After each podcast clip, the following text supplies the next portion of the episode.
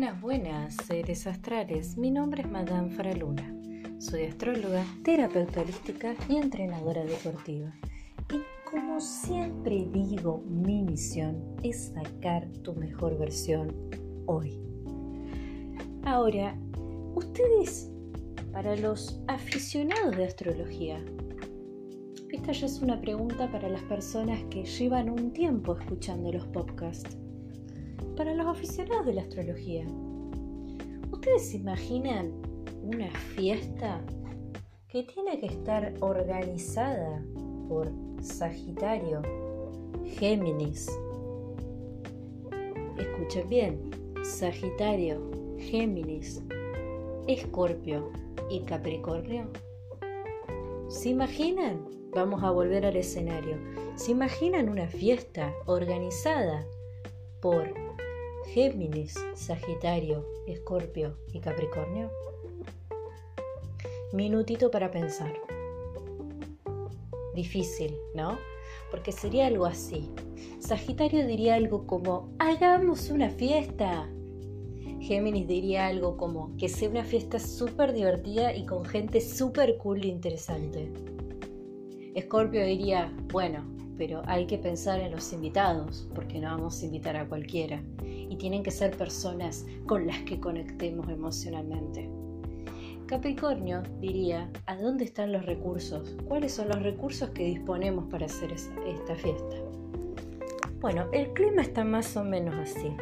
¿Por qué? Empezamos la temporada prematuramente de Sagitario. Estamos tanto como a 30 de noviembre y estamos en la temporada de Sagitario. Y para Sagitario la vida es jauja, para Sagitario la vida es una fiesta, para Sagitario la vida está llena de momentos para disfrutar, está lleno de momentos para experimentar el día a día.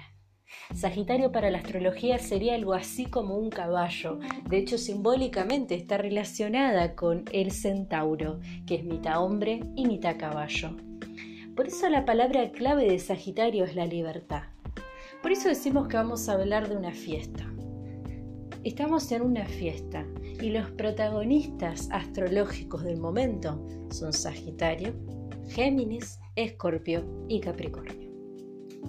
No nos vamos a dejar de olvidar y de invitar a nuestro amigo Aries, que sigue firme como es en Marte. Todavía Marte está en Aries. Lo bueno es que dejó de retrogradar y ahora Marte está bien direccionado, así que todos salen favorecidos si de tomar acción se trata. Bien, a ver, volvamos al tema de la fiesta. La fiesta. ¿Qué pasa con un clima astral, con un Sagitario, un Escorpio, un Géminis y un Capricornio a cargo de la organización de la fiesta, a la que evidentemente estamos todos invitados? Inclusive los que no queremos ser parte de la fiesta, somos parte de esta fiesta. El día de hoy, 30 de noviembre, la luna está en posición llena en Géminis. Luna llena. Excelente luna para hacer rituales. Excelente luna para la limpieza del chakra de la garganta. Excelente luna para rituales comunicativos y terapias relacionadas con la comunicación es un excelente momento. La luna está llena de energía. Y no de cualquier energía, está llena de la energía de Géminis, llena de la energía geminiana. La energía de Géminis, la energía de Géminis, la energía de la comunicación la energía de la información. Y acá vamos a tener que tener mucho cuidado porque la energía de Géminis mal aspectada, mal direccionada, también nos habla de estafas y de mentiras. Así que tengamos mucho cuidado con esto. El clima también está bastante propenso para las estafas porque Mercurio está en Escorpio y Venus está en Escorpio. Están haciendo una gran conjunción de agua en Escorpio. Así que el clima también se presta para que tengamos conflictos del tipo de destapar la olla, conflictos pasionales, conflictos emocionales y conflictos muy sentidos a nivel emocional. Grandes experiencias, grandes aprendizajes muy profundos. Ahora, ¿qué podemos hacer con la luna llena en Géminis? Aparte de hacer rituales, aparte de hacer sanaciones.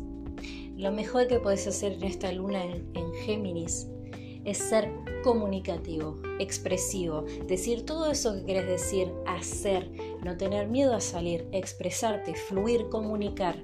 No importa cómo entendan el mensaje del otro lado, lo importante es que lo digas, lo importante es que te expreses y esa expresión tiene que salir, porque si no, nuestro amigo Mercurio, que está en Escorpio y que está un poco exaltado en Escorpio porque se siente un poco incómodo, nos va a dar una cachetada, porque esto yo ya lo dije hace un tiempo en Facebook Faraluna Faraluna.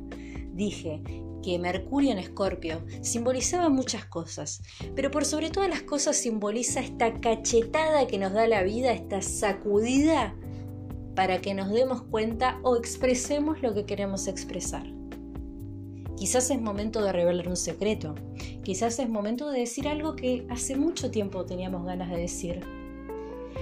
Lo loco de todo esto es que al Mercurio estar en Escorpio no va a salir de la mejor manera. Y esto va a ser vivenciado por todas las personas que no traten de expresar realmente lo que les pasa. Las personas que no sean expresivas van a somatizar, enfermar, o, por qué no, tener grandes conflictos con terceros. Porque no nos olvidemos que Marte está en Aries y un Marte en Aries, aparte de ayudarnos a salir adelante, también es muy explosivo. No nos olvidemos que Marte es el planeta de la guerra y que Aries es el signo que tiene regencia en Marte. El hijo pródigo de Marte es Aries, o sea que está muy cómodo. Ahora, acá hay otra cosa que tenemos que recalcar de esta gran fiesta en la que estamos todos invitados.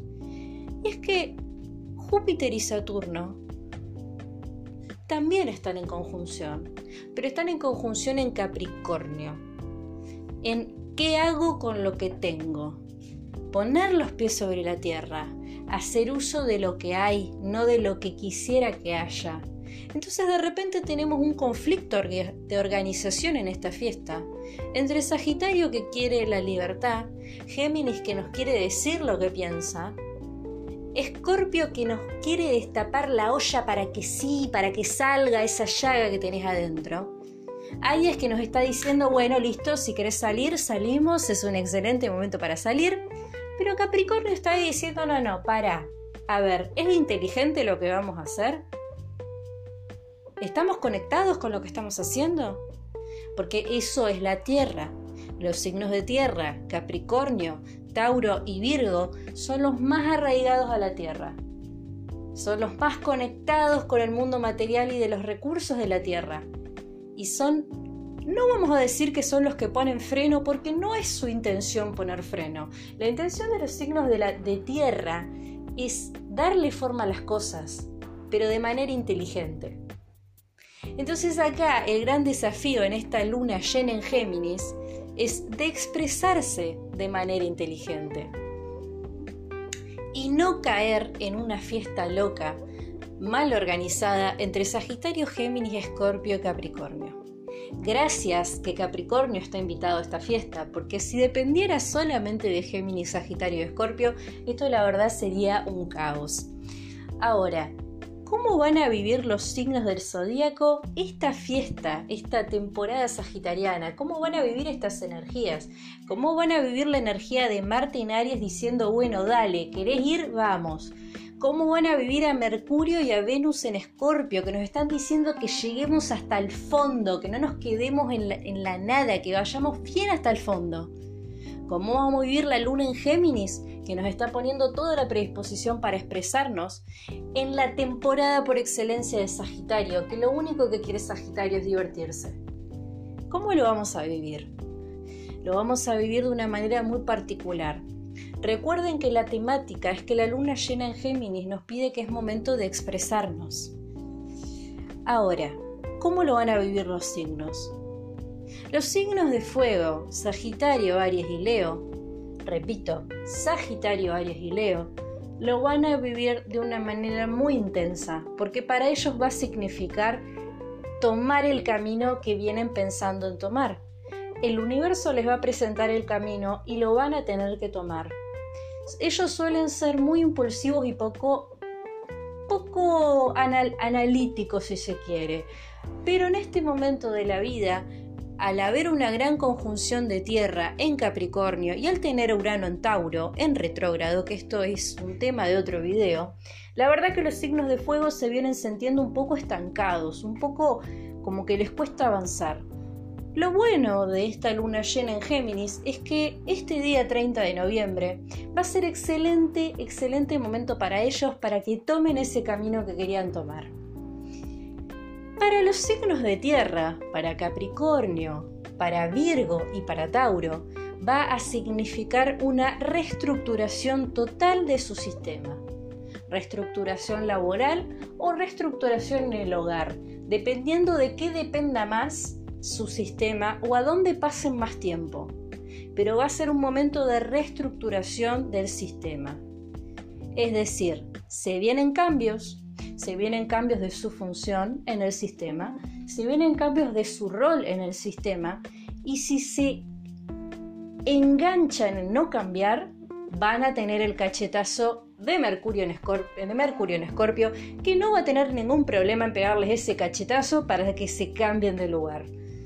Los signos de agua, los signos de agua, Piscis, Cáncer y Escorpio, van a vivir la luna llena en Géminis con conflictos. Acá del otro lado los aficionados me pueden decir que estos signos viven en conflicto, y lo siento si me están escuchando del otro lado, pero es así, viven en conflicto, porque son signos muy emocionales. Ahora, ¿cuál es el conflicto para ellos el día de hoy? El conflicto para ellos tiene que ver con su vocación. A los signos de agua, Piscis, Cáncer y Escorpio les va a tocar la vocación es posible que les aparezca una nueva propuesta de empleo o una propuesta de algo totalmente diferente a lo que vienen haciendo. O inclusive les puede venir un conflicto de algún proyecto laboral en el que tengan que ser creativos, en el que tengan que mostrar realmente lo que les pasa. Quizás si vienen haciendo proyectos grupales en los que no omiten mucha opinión, el día de hoy se presta para que omitan opinión y para que le pongan la firma, eso que lo hace personal para ustedes. Ahora, ¿cómo lo van a vivir los signos de aire? ¿Cómo lo va a vivir Acuario? ¿Cómo lo va a vivir Géminis? ¿Y cómo lo va a vivir Libra? ¿Cómo lo van a vivir los signos de aire? Géminis, sabiendo que la luna está en Géminis, tendríamos que presuponer que la va a pasar es fantástico pero no es así. Géminis, Acuario y Libra lo van a vivir como un boom de ideas. Ellos son el boom de las ideas, pero estas van a ser ideas, no van a ser ideas innovadoras como tienen siempre, van a ser ideas prácticas, o sea, ideas que le van a poder dar forma va a ser un excelente momento para ellos para presentar proyectos laborales, va a ser un excelente momento para ellos para abrir cosas nuevas, comercios, restaurantes, lo que quieran. Va a ser un excelente momento para ellos para hacer alianzas financieras y sociedades financieras nuevas. Atención acá con el contacto entre parientes y vecinos, porque por ese lado les van a llegar la información que necesitan. Por supuesto que también hay que ver la carta completa de todos ustedes, a dónde tienen sus signos pilares, sus signos pilares ascendente y luna, no los únicos, pero sí los pilares, para ver de qué manera les va a caer esta energía. Porque de pronto del otro lado puede haber un taurino, una librana, un leonino, que me digan, che, a mí no me pasó esto. Sería interesante que vean a dónde tienen el ascendente para ver de qué manera les va a caer esta energía. Sin más que decir, espero que esto les haya servido y para acceder a cualquiera de mis servicios en línea, ya sea del coaching, coaching alternativo para pymes o mis sesiones astrológicas en línea, solamente se tiene que comunicar al 299-47303, perdón, al 299-473-0354. Es lo único que tienen que hacer. Repito, 299-473-0354. Nada más. Estoy a un mensaje de distancia. Que escuches esto no es casualidad y aprovecha esta luna llena de Géminis. todo lo que necesitas, el universo te lo está por traer a la puerta de tu casa. Que escuches esto no es casualidad. Saludos astrales.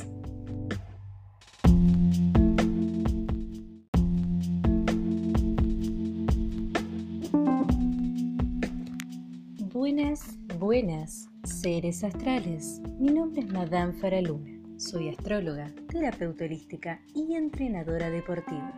Y como siempre digo, mi misión es sacar tu mejor versión hoy. El día de hoy tengo un tema muy particular para hablar que es Lilith, o también llamada la luna negra. ¿Quién es Lilith para la mitología? ¿Quién es Lilith para la astrología? ¿Y por qué asociamos a Lilith con la luz de la luna negra? Antes de empezar con ese tema, me gustaría hablar de algunos eventos que van a dar lugar en lo que queda del año. El 29 de noviembre, en tan solo unos días, voy a estar subiendo a Spotify todo lo que tenés que saber sobre cómo se viene el mes de diciembre. El 30 de noviembre ya va a estar disponible en Spotify todo lo que tenés que saber sobre la próxima luna llena en Géminis.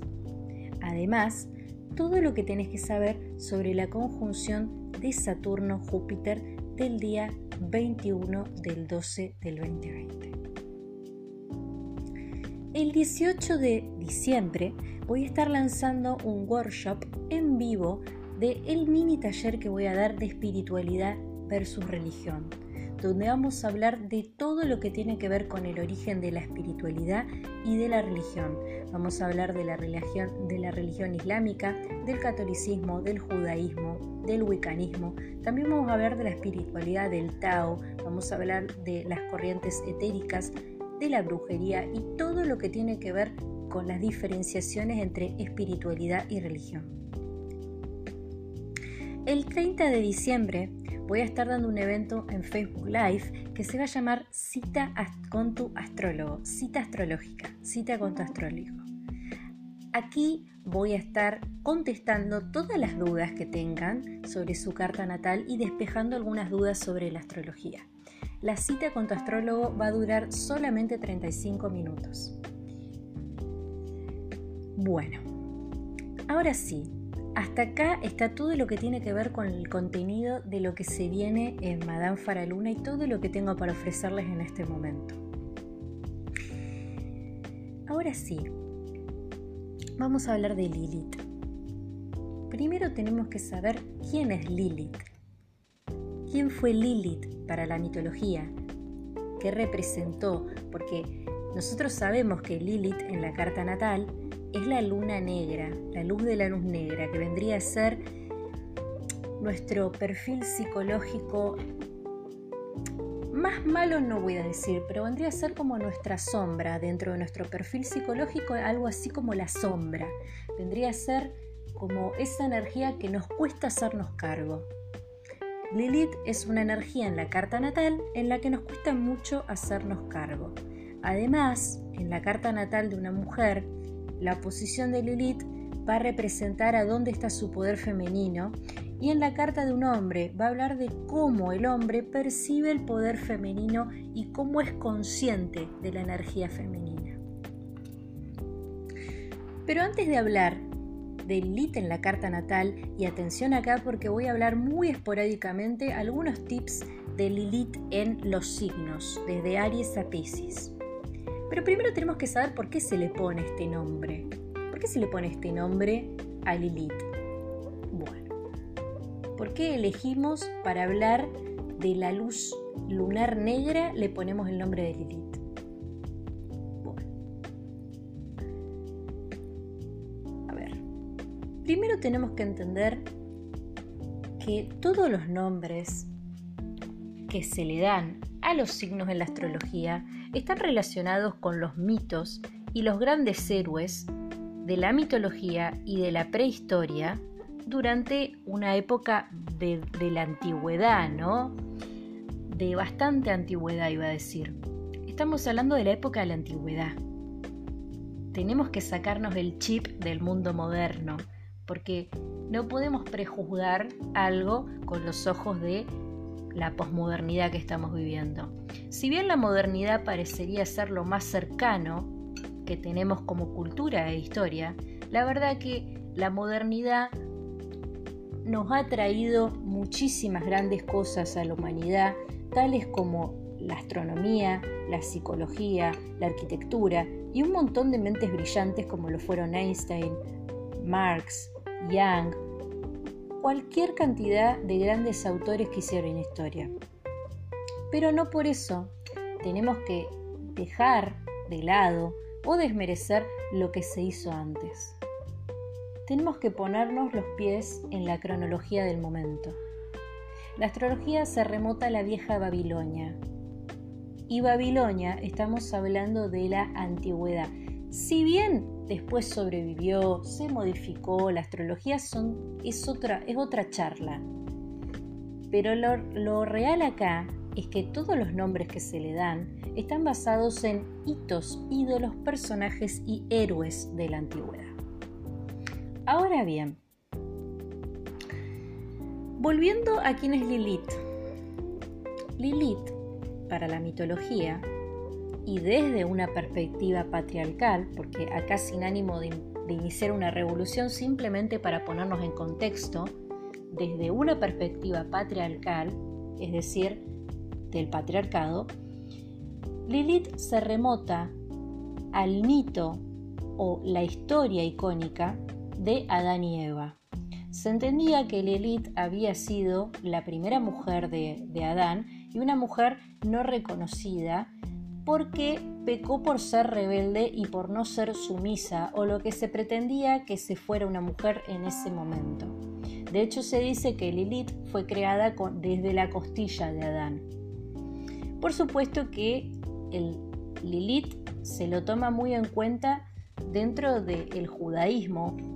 Cuando los judíos hablan de las historias de Adán y Eva o cuando hablan de este tipo de historias, o mitologías porque tenemos que reconocer que hoy por hoy el contenido de los libros sagrados de la Biblia no se ha comprobado su existencia, así que tranquilamente podríamos estar hablando de historias mitológicas. Desde la mitología, Lilith, volvamos al contexto, fue creada de una costilla de Adán y fue la primera mujer que tuvo Adán. Como esta mujer no se le dio trascendencia, se la, de hecho se la excluyó totalmente después de rebelarse, porque esta mujer aparte no quería tener relación con Adán. De ahí en adelante, todo lo malo, todo lo que tenga que ver con los demonios, todo lo que tenga que ver con las actitudes negativas o las actitudes de empoderamiento, porque también el empoderamiento de la mujer en la antigüedad se veía muy mal, el, lugar de la mujer era acompañar al hombre. Por ende, todo lo que se vio como malo se lo demonizó. Y ahí aparecieron muchos mitos dentro como la demonia Lilith, que supuestamente Lilith pasó a ser un demonio o la madre de todos los demonios, la culpable de todos los males. Ahora, esto en realidad, el mito de Lilith es mucho más largo, pero no me puedo extender para explicar eso porque si no se me va a ir el podcast. Lo que vos te tenés que llevar es que para la mitología y, para, y relacionado con la historia de Adán y Eva, Lilith fue una mujer empoderada de la época que no quiso saber nada de cumplir un rol para Adán, una mujer que se rebeló y una mujer que fue creada desde la costilla de Adán. También se dice que más adelante ella, como dije hace un rato, queriendo lastimar a Adán por haberla desterrado y por haberla echado del paraíso, ella supuestamente pare todos los demonios que hay en el mundo y es la gran madre de los demonios. Y bueno, hay un montón de historias y de folclore de eso. De hecho, hay muchas series, muchas series en la televisión, como puede ser Supernatural, que es una serie de, de fantasmas y, y monstruos y leyendas y demás, que citan al personaje de Lilith para hacerlo referencia como a la gran madre de los demonios. Bueno, ahora bien, ¿quién es Lilith en la astrología? ¿Quién es Lilith? ¿Qué representa el signo que está en Lilith para la astrología? El signo que está en Lilith para la astrología representa justamente esa sombra, esa cosa de la que no nos queremos hacer cargo, esa energía reprimida, esa energía tan salvaje que tenemos, es Lilith. Eso es Lilith. Se le pone el nombre de Lilith justamente porque el signo que cae en Lilith es un punto astronómico importante. Y acá ya tenemos que entender un poquito de astronomía. Astronómicamente hablando, la órbita que la Luna forma alrededor de la Tierra tiene un punto focal que se llama perigeo. En este punto es donde la Luna está más cerca de la Tierra. Al otro extremo, es decir, al otro extremo del otro lado, el punto focal, que se denomina apogeo, y es el punto en el que la Luna está más distante de la Tierra. Bien, estos dos forman una especie de eje o línea imaginaria. Entonces, el vector o el espacio que hay entre la Tierra y el punto focal, conocido como apogeo, se le llama foco de vacío lunar. También se, le se lo conoce como foco negro lunar. Entonces, nosotros decimos que en este punto astronómico, donde está ubicado en tu carta natal tu eje nodal, o sea, tu nodo norte y tu nodo sur, se le llama Lilith. El punto medio se le llama Lilith. Y el punto donde cae el signo zodiacal de Lilith representa justamente nuestra sombra y eso es oscuro que tenemos que trabajar, teniendo en cuenta justamente el foco de vacío lunar que se hace entre el perigeo y el apogeo. Bueno, teniendo en cuenta esto, porque esta es la, esta, esta es la parte por ahí en la que quizás los cursos de astrología que se dan solamente basado en los signos del zodíaco, se pierde este tipo de información que por ahí es una información muy rica, porque también, no solo por la antigüedad, sino muchas veces el nombre que se le da a los signos o la representación que se le da a los signos tiene mucho que ver con su posición astronómica. Ahora bien, vamos a ir en profundidad a lo que tiene que ver con Lilith. Ya dijimos que Lilith está relacionado con todo lo que tiene que ver con la sombra, lo reprimido, lo salvaje, todo lo que no nos queremos hacer cargo. Ahora, ¿tiene que ver a dónde está posicionado Lilith? ¿Nos hace la diferencia a dónde está posicionado Lilith? Nos hace mucho la diferencia como digo y dije siempre, también dependiendo el asteroide, también dependiendo de la carta natal, también dependiendo del planeta, la importancia o el protagonismo que toma en tu energía y en tu carta natal. Porque Venus, que es un planeta femenino, a donde esté Venus va a tener más trascendencia en la carta de una mujer que en la de un hombre. Acá yo no estoy diciendo que si sos hombre no es importante saber dónde está Lilith pero sí es importante que sepas que la energía de Lilith va a tener más protagonismo o va a ser más necesario que lo trabaje una mujer porque se siente más afectada por esta energía. Ahora, vamos a dónde están los Lilith en los signos del zodíaco y en base a eso, ustedes lo que van a hacer es reflexionar si realmente se sienten identificados con esto o si creen que tienen que trabajar algo. Bueno. Lilith en los signos de fuego. Lilith en los signos Aries, Leo y Sagitario. ¿Qué pasa cuando tenemos Lilith en Aries, Leo Sagitario? Lilith en los signos de fuego, ya del vamos, está incómodo. ¿Por qué? Porque recordemos que la energía de fuego, la energía de Leo, Aries y Sagitario, es una energía masculina. Así que un Lilith en un signo de fuego ya es un Lilith muy, muy, muy, muy, muy inconforme, muy frustrado, muy complicado de trabajar.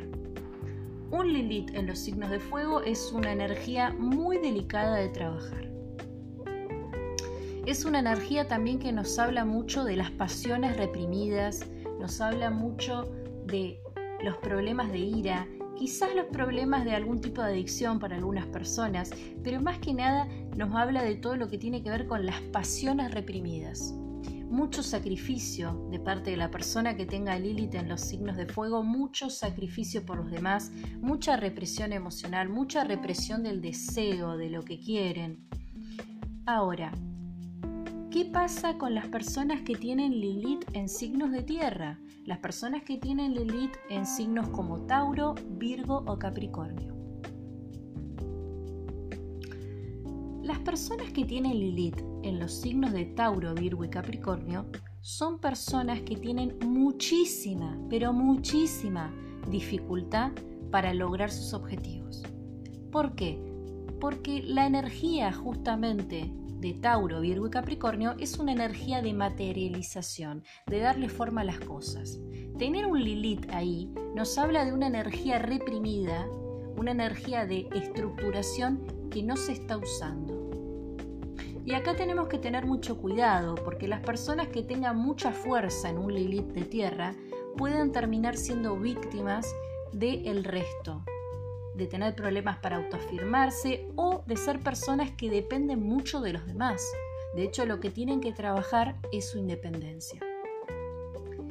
Las personas que tengan Lilith en signos de aire, Libra, Acuario y Géminis, van a ser personas que se van a sentir reprimidas en el plano de las ideas, personas que les cuesta mucho pensar por sí mismo, personas que pueden parecer que no tienen personalidad, personas que les cuesta mucho expresarse verbalmente, personas que siempre terminan siendo víctimas de las decisiones de otros, personas que no dicen lo que piensan, son esas personas que tienen dos posibilidades. O son personas que la gente toma decisiones por ellos o son esas personas que quedan bien con todo el mundo porque siempre le dicen al otro lo que quiere escuchar. Y terminan sin tener voz propia y lo que, lo que tienen que trabajar justamente es su propia voz. De hecho, estas personas, cuando no trabajan su Lilith, si lo llevamos al extremo, pueden ser personas que tengan muchos problemas de garganta o de tiroides. Las personas que tengan a Lilith en signos de agua, Piscis, Cáncer y Escorpio, son personas que lo que tienen reprimido es su emocionalidad, su conexión con sus sentimientos, con lo que necesitan. De hecho, tienen dificultad para conectarse emocionalmente con los demás tienen mucha dificultad para tener en cuenta las emociones propias y las de los demás.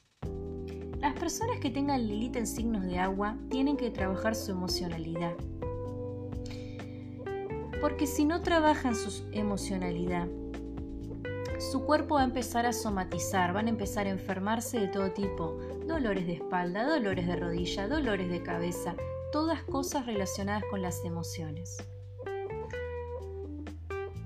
La energía reprimida que tiene los signos de agua es una energía muy potente, porque es una energía que si bien puede haber alguna parte de su inconsciente que quiera salir a expresarse, es como que hay otra parte que los frena, que no los deja salir. Y las personas que tienen bloqueada esta energía o que tienen Lilith en signos de agua, si bien ellos no se hacen cargo de su emocionalidad, pueden atraer a su vida personas muy extremas. Extremas con su emocionalidad. Personas hipersensibles o personas muy espirituales o personas muy religiosas. Y acá tienen que tener cuidado, porque todo lo que no te hagas cargo, la vida te lo va a traer. Ahora, ¿qué se puede hacer para trabajar Lilith? No les puedo decir, porque hay que ver la carta completa. Lo que les puedo decir es lo que les estoy diciendo. Cómo se ve o cómo se refleja una Lilith en la carta natal. Más de eso no les puedo decir. Si ustedes quieren consultas sobre su carta natal o tienen alguna duda sobre la astrología o quieren acceder a cualquiera de mis servicios en línea a los que llego a todos lados, solamente se tienen que comunicar conmigo al 2994 730354. Repito, 2994 730354. Si te gustó este podcast, compartilo y que escuches esto no es casualidad. Saludos astrales.